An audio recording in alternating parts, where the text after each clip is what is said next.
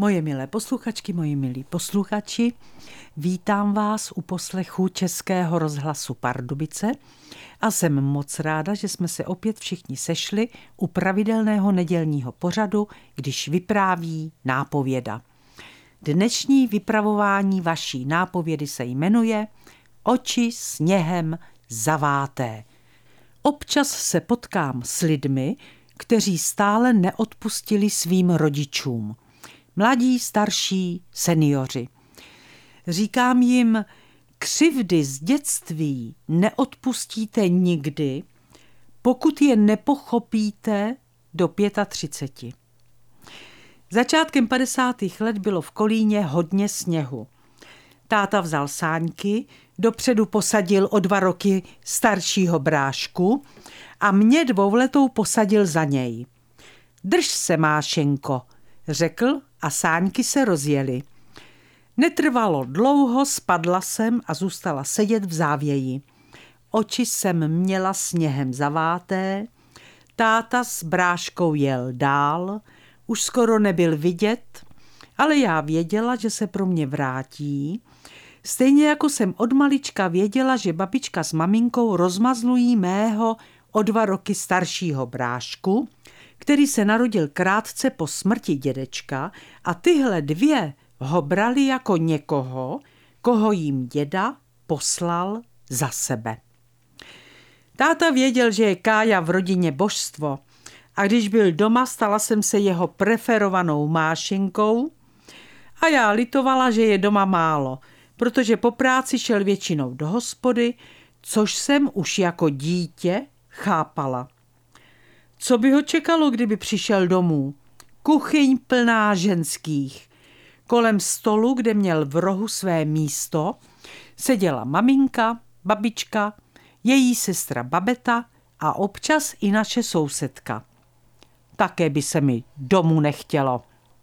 A tak jsme s bráškou žili život maminky a babičky a táta chodil skoro každý den do hospody, odkud se vracel v noci a chtěl si povídat. Když zjistil, že si s ním nikdo povídat nechce, lehl si, povídal si do tmy a kouřil. Všichni jsme tehdy spali ve velkém pokoji a já ze své postele sledovala jeho postel a hořící cigaretu, která se ve tmě pohybovala sem a tam a bála jsem se, že uhoří. Když se v 57. roce narodil můj druhý bráška František, a táta přišel v noci domů, maminka mě vzbudila, já si vzala její černý župan, v kuchyni jsem tátu odchytila. A pak jsme spolu seděli u stolu dvě, tři hodiny. A táta povídal a povídal. A já byla hrdá na to, že mi říká všechno a nemá přede mnou žádné tajemství. Kromě těchto nočních dýchánků jsme spolu také četli. Když mi bylo šest, maminka ho přihlásila v knihovně, která byla v naší ulici, pak mi dala jeho legitimaci a řekla, budeš chodit do knihovny tátovi půjčovat knihy. Bylo to úžasné. Vybírala jsem sice knihy pro tátu, ale četla jsem je s ním. Chodila jsem mu je půjčovat do roku 1982, kdy zemřel. Za rok se mi narodila dcera a díky ní jsem tátu konečně pochopila a poprvé v životě jsem komusi mezi řečí řekla, že můj táta byl alkoholik. Před deseti lety mi poštár přinesl pozvánku do slovenské pošty Pretěba. Zavolala jsem to své devadesátileté mamince a ta lakonicky konstatovala, pozval si tě bratr nebo sestra. A pak jsem se od ní na svá stará šedesátiletá kolena dozvěděla, že táta po válce pracoval jako řidič na statku v Napajedlech, měl pletky se statkářovou dcerou a ta otěhotněla. Táta si ji chtěl vzít, ale statkář mu hodil přes vrata jeho kufr a poštval na něj psy.